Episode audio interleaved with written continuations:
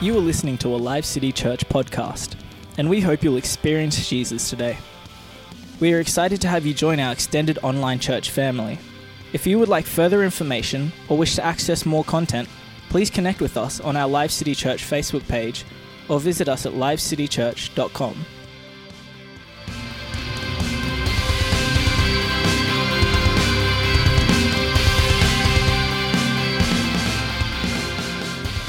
Good morning, everybody. Excuse me, I have sniffles, and uh, so if I have to uh, blow my nose every now and then, please excuse me. Better that than having snot running out, though. So, um, yeah. uh, this morning, we're just going to uh, uh, look at the Word of God. So before we do anything, let's just pray. So, Father, as we sung, Lord, we welcome your presence here, Father. We want a sense of your presence. We want to taste your presence, Lord. We want you glorified, Father. We want to know you more intimately this morning. So, Father, I pray, Lord, touch every heart. Touch every soul, Lord. Encourage us, guide us, challenge us, and change us. For your glory, we pray in Jesus' name. Amen and amen. Thank you. So this morning's message, knowing God's intentions, and are you ready? I don't know how we're going to go. I try to get this message done over the, especially over the weekend, but I was really sick a lot, having lots of sleeps. But we'll go as God directs this morning.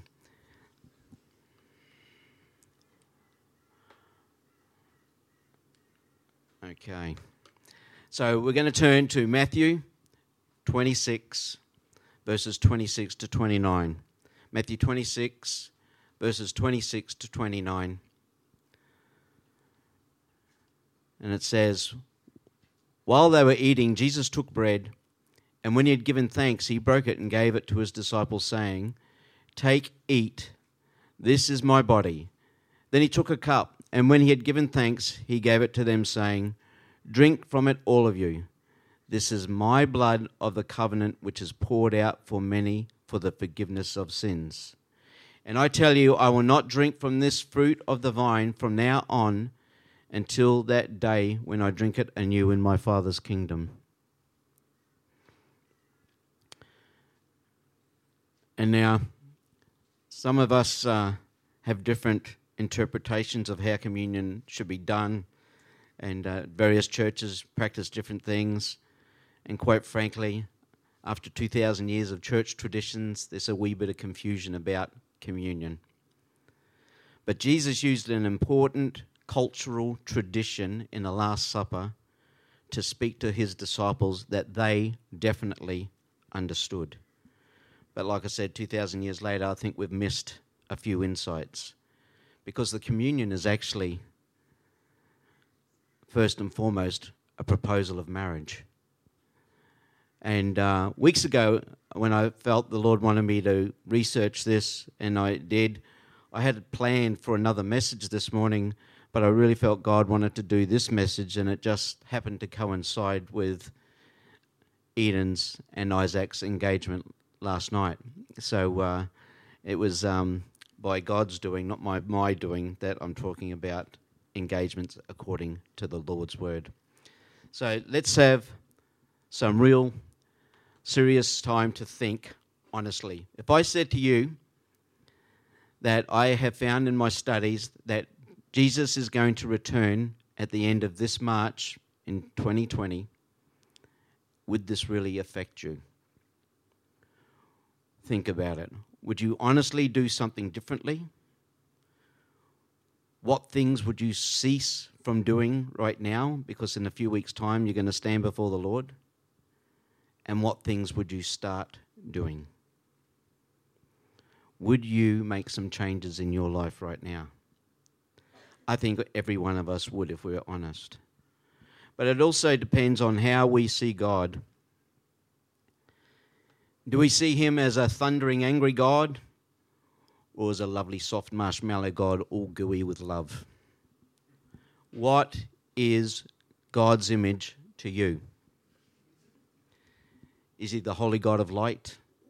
Is he the great Santa Claus in the sky? Do some of you think he's the wrathful God? Is he the shepherd of his sheep? Or is he the friendly ogre like Shrek? Are God's intentions to you to dominate and destroy you or to love you? How do you really see God? A lot of times when things go wrong, we blame God. And just the other day, two days ago, in fact, I was going to the doctor's and I was driving along the uh, uh, toll road doing one hundred k an hour, and I was going to overtake a car in the right lane. I just felt that I should stay in the left lane. I don't know why.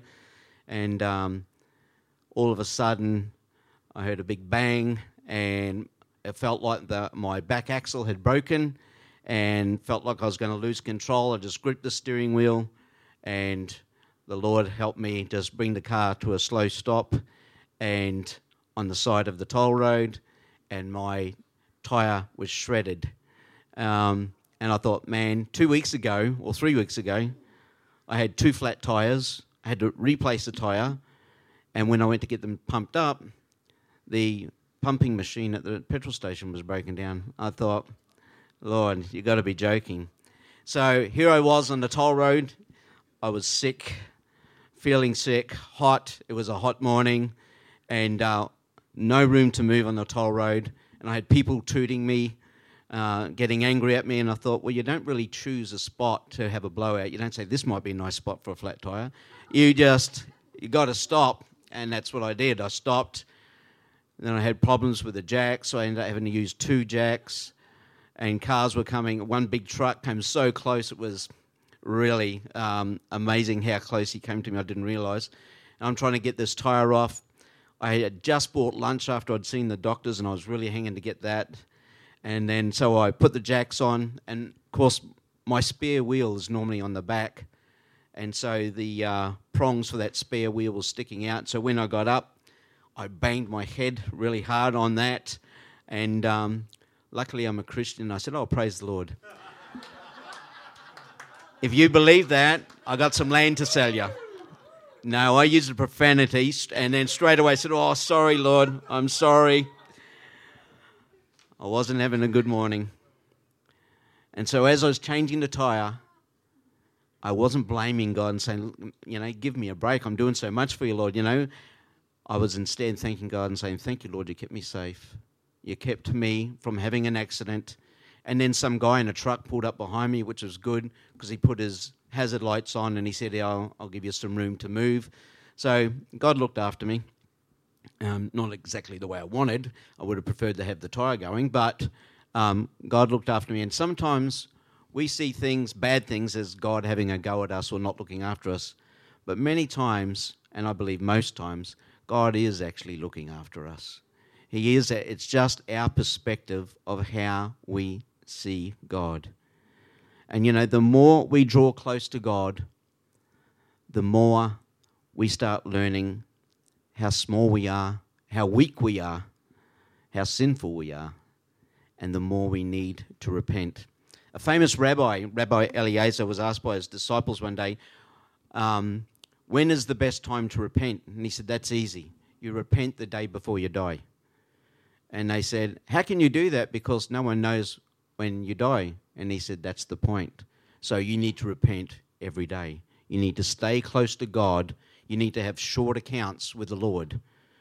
And that's what we should be learning to do, having short accounts. We need to learn to daily repent so we can be close to God. I don't know if these are going to... Oh, good. Okay, in Luke five, thirty-one, thirty-two, Jesus said, it's not the healthy who need a doctor, but the sick. I have not come to call the righteous, but sinners to repentance. That's not a once-off, because we all sin. Jesus is calling us to repent all the time.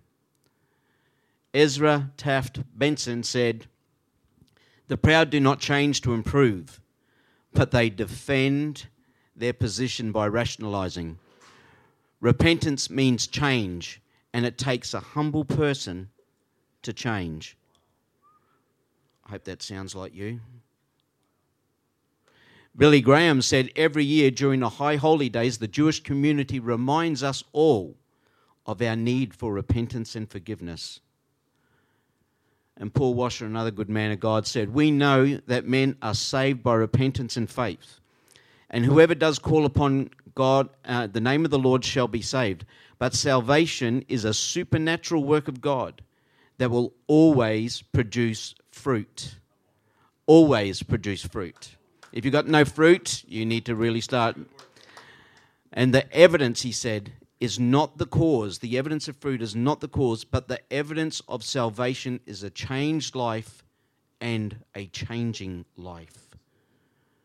We're not perfect right from the start, but we're supposed to be changing. So the closer we draw near to God through His Word, through prayer, fasting, meditation, the more the Lord humbles our hearts, and the more we will start seeing amazing insights in His Word. Jeremiah thirty-three three says, and I haven't got it up there, sorry, my notes may not match the slides. Jeremiah thirty-three three says, "Call to me and I will answer you, and I will tell you great and unsearchable things you do not know." God says, call on Him, and He's going to show us amazing things. In Proverbs twenty-five two,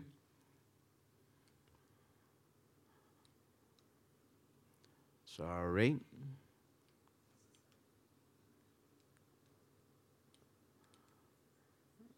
okay, thank you, Ben. Oh, wow, what's happening? Okay, there we go. Proverbs twenty-five two says, "It's the glory of God to conceal a matter, but to search out a matter is the glory of kings." God hides things in the Scriptures. If you want to discover gold and gems on the on the gem fields, you don't just kick the dirt and look on the surface, you dig deep. And that's what, in God's Word, He's got many incredible gems hidden in the Word, but He wants us to search for it. And Second Timothy two fifteen says, "Study to show yourself approved unto God, a workman that needs not be ashamed, rightly dividing the word of truth." In other words, if we don't study, we will be ashamed and we won't be able to rightly divide the word of truth. That's why there's so much heresy and uh, weird doctrines in the church today. The more we study the word of God, the less we are going to be in error and deception. And so God wants to show us amazing pictures in the Bible. And it's like looking at the ocean. If we just look on the surface, we see some beauty. But under that ocean, if you look deeper, there's other incredible beauty that we don't see just on the surface. We've got to go deeper. And that's what God wants us to do, to go deeper into His Word, and we'll discover amazing things. And the verses at the start in Matthew twenty-six, twenty-six to twenty-nine were about communion, and a communion we discover, and will discover, is a picture of us marrying the Lord and making a lifetime commitment to change, to fidelity, and to loyalty to the Lord, just as a husband and wife swear to on their marriage day. That's what communion is about, not just having a bit of bread and a bit of wine. Smith Wigglesworth, the great evangelist, called this the Great Exchange Communion. He said that's when we give our life to Jesus and He gives His life to us. So communion was a powerful declaration, declaration of the Lord's love and His intentions for us, but it's also a powerful declaration of Jesus' return. Jesus is coming back. It's something that's hardly ever talked about these days. And in Second Corinthians one twenty, it says, "For no matter how many promises God has made, they are yes in Christ. And so through Him, the Amen is spoken to us by the glory of God." In other words, what God has promised, He will fulfill. God is not a liar. And so in the communion, Jesus gave a story, painted a picture, and the Bible is all about pictures. God's an amazing artist, and He wants us to see the pictures He's painted. So sometimes we've got to have a bigger view, have the bigger look. And communion has some amazing messages in it. So let me tell you a story. In Galilee, in the ancient times, in the time of Jesus, news is spreading in the town that there's going to be a betrothal, or what we call an engagement, at ten a.m. And so people and strangers come from all parts of the city because they want to come and watch this betrothal. The gates of the city is where the elders sat, and this is where laws were ratified, this is where agreements were made, this is where the elders decided things and judgments were made.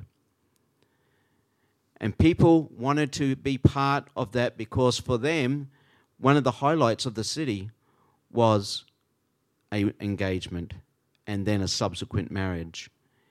In ancient Jewish uh, tradition, a marriage is broken up into two pieces, two parts. One is called the betrothal, which we call an engagement, and the second part is called the uh, wedding ceremony or the day of uh, the wedding feast, the consummation of the marriage, the real exciting part. The first part, the betrothal, well, is called Kidushin, and it means holy. It means holy. And so when a couple come together to get engaged, they are making themselves holy. Holy means being separated.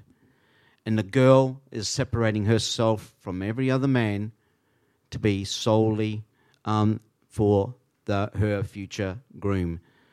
The guy is separating himself from every other woman, being solely for his future bride.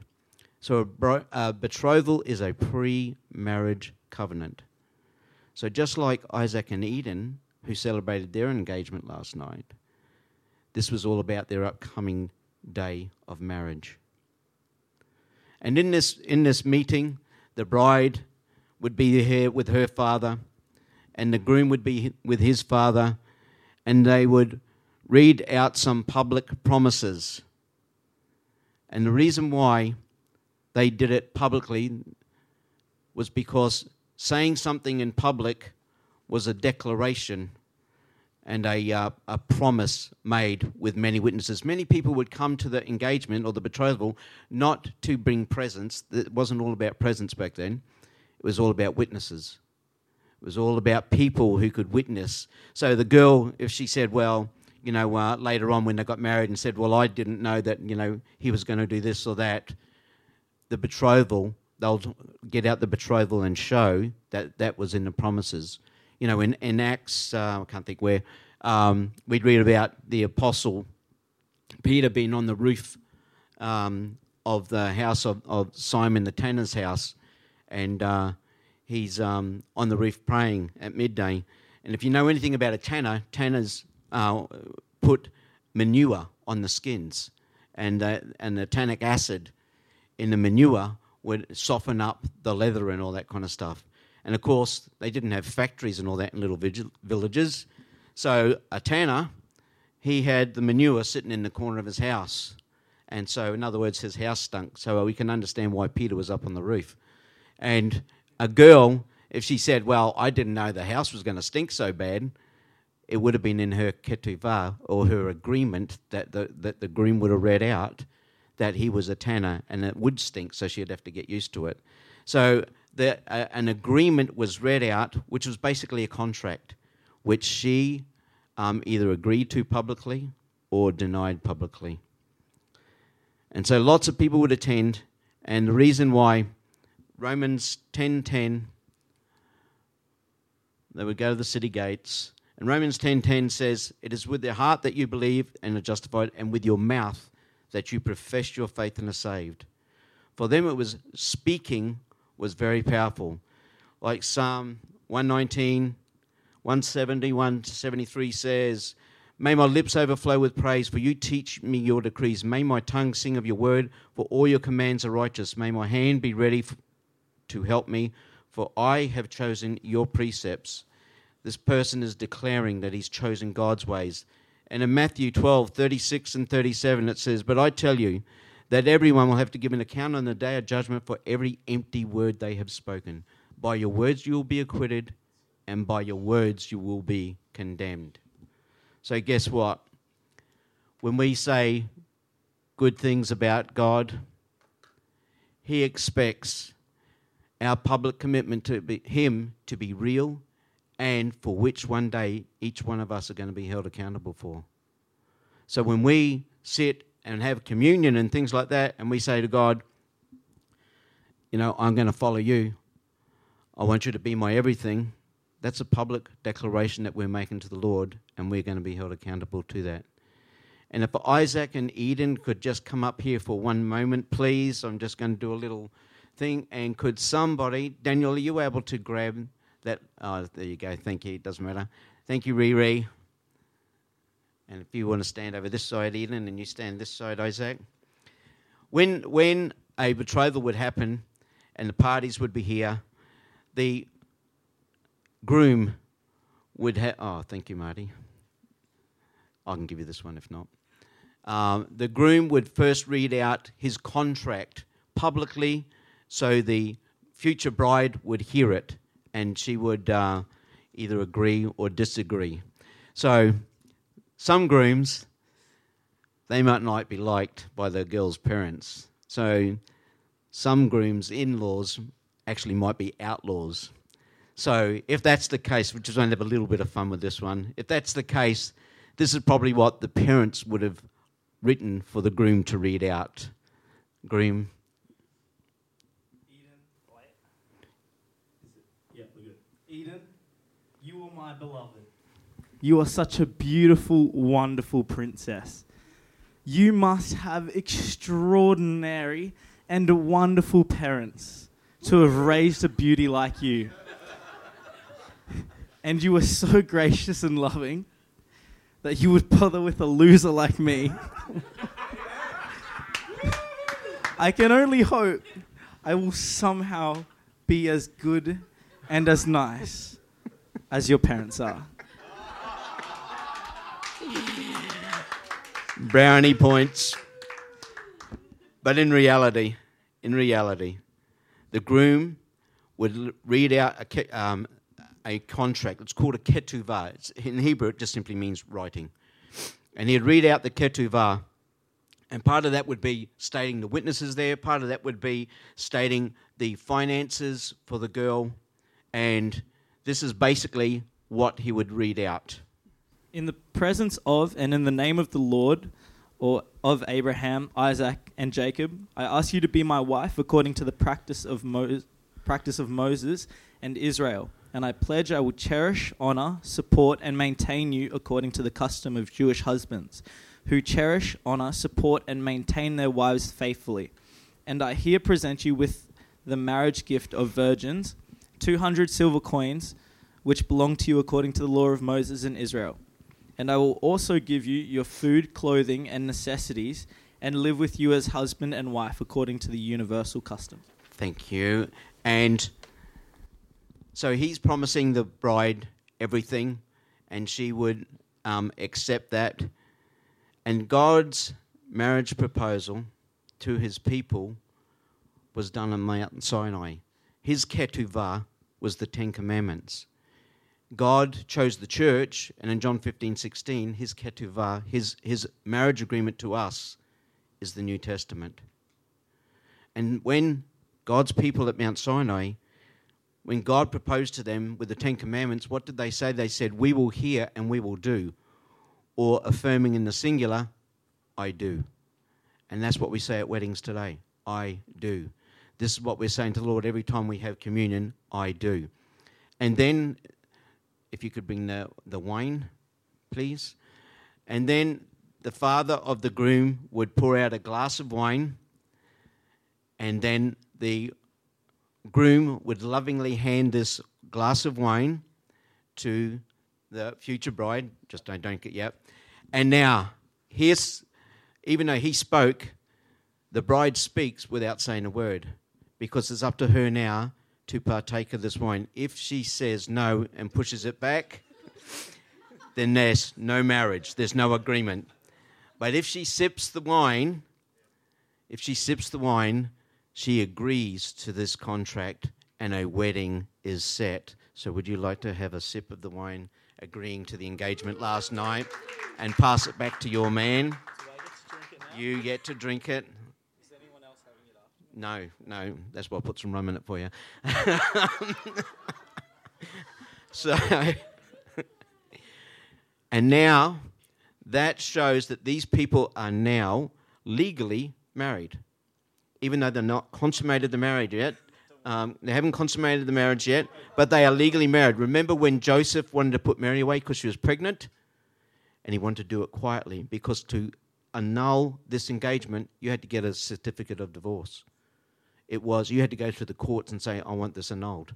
And you would do it at the city gates in front of everybody. And so Joseph was in a quagmire about Mary because he wanted to put her away quietly. And we won't get to all the other parts, but just one other part, a little bit of bread. He would break the bread. Get rid of the glass. Thank you. He would break the bread. This, in some cultures they do this, in some cultures they don't. So he would break the bread and give a piece to his bride. Thank you. And both of you guys would eat it, partake of the bread. And what they're doing is very symbolic. They're saying, between us there is a covenant of trust, and you guys can sit down after that. Thank you very much for your... Can you give them a hand? Great work. There is a covenant of trust and integrity between us. What they're saying when they share that bread is, what's mine is yours. What is in you is now also in me, the same bread. So now we have unity. We are one. We have a common union, a communion. And that's what communion is. When we break the bread and share the bread with the Lord, we are saying, Lord, we are one with you. We have a common union. Lord, we are in a covenant relationship with you. We are one. And many of us many times struggle to be one with the Lord because we're more one with their flesh and with the world. But that's what we do. When, every time we have communion, we're saying, I do, Lord. I want to follow you. I want to give you my everything. I want to be part of that great exchange. I want to give you my life because I'm accepting your life. This is what a believer is. He changes his lifestyle to follow Jesus. You know, one of the things that the uh, groom says after he has the wine, he says to her, I won't drink of this wine again until the day I drink it new in my Father's house, because later there's a consummation and they would go to the Father's house. Just like Jesus said to the disciples in Matthew twenty-six, twenty-nine, I will not drink from this fruit of the vine until the day I drink it anew with you in my Father's kingdom. This whole communion thing is all a picture about us marrying the Lord. We are currently in the engagement period with Jesus. But one day he said, and when he leaves the bride, he says, I'm going home now to my Father's house to prepare a place for you. In the Middle East, you'll see many houses, especially in Jordan, not so much in Israel today, but in Jordan you'll see houses that don't look finished. There's a bit of scaffolding and um, uh, cement things and that, looking like um, it, the building's not finished. But that's set up for when the son brings his wife home and he builds a new room on the Father's house. So just as Jesus said, in my Father's house are many mansions and I go to prepare a place for you. That's what the Lord is doing. And we are waiting for him. And there's many other things that I wanted to get to, but I'm just going to close with this. There's a promise that he would return. And in First Thessalonians four, seventeen to eighteen,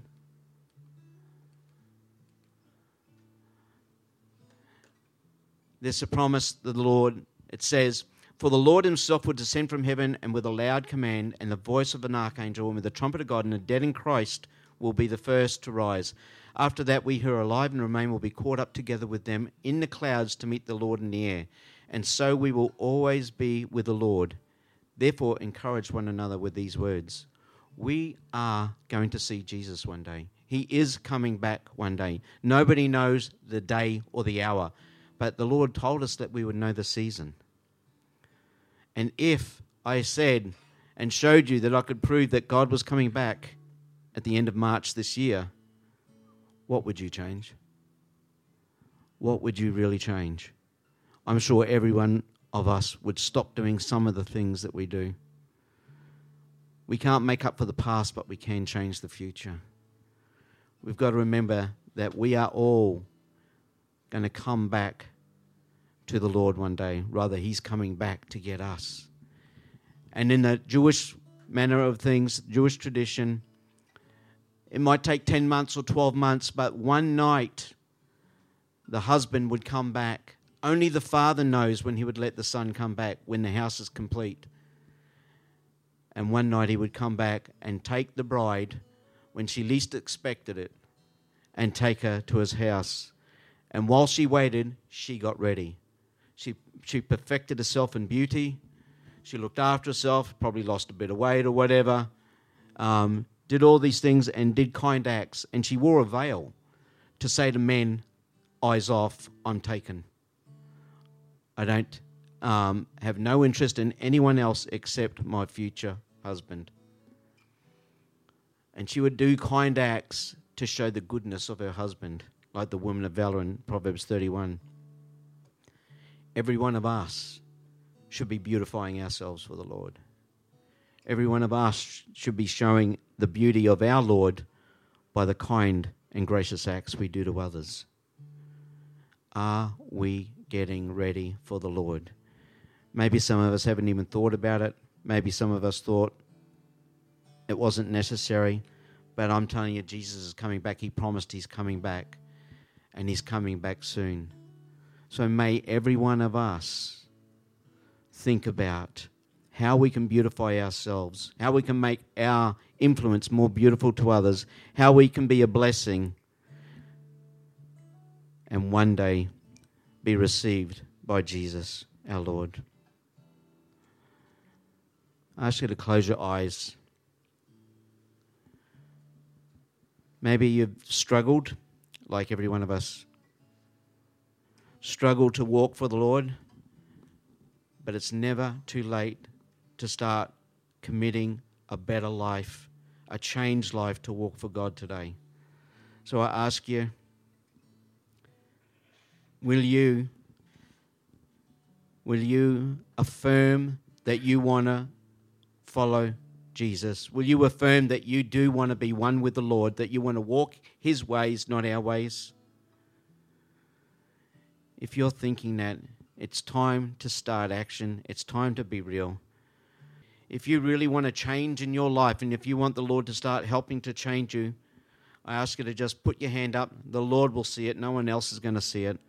Put your hand up and say, yes, Lord, I really do want to change. I really do want to be one with you. I really do want to follow you. So I'm going to just count to three and ask you to put your hand up in faith to follow the Lord if that's what you want. No more playing church.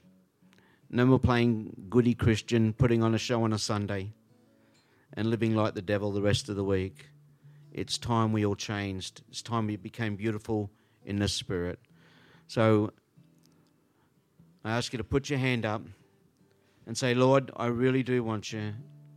I really do want to change. I'm counting to three. Your time with God. One and two and three. And now may the Lord bless you and keep you. May the Lord make his face shine upon you and be gracious unto you. May the Lord lift up his countenance upon you and give you his peace. Amen. Thank you for joining Live City Church, and we hope that you were blessed and inspired by today's message. If this ministry has made an impact on your life, we'd love to hear from you. Please drop us a line and share your story at thanks at livecitychurch dot com or email us your prayer needs at prayer at livecitychurch dot com. We'd love to connect with you and hear more about your story. If you love the ministry of Live City Church, you can make a financial gift to help us spread the good news of Jesus by going to livecitychurch dot com and clicking the Giving tab. We hope today's message has spoken into your life and look forward to your next visit.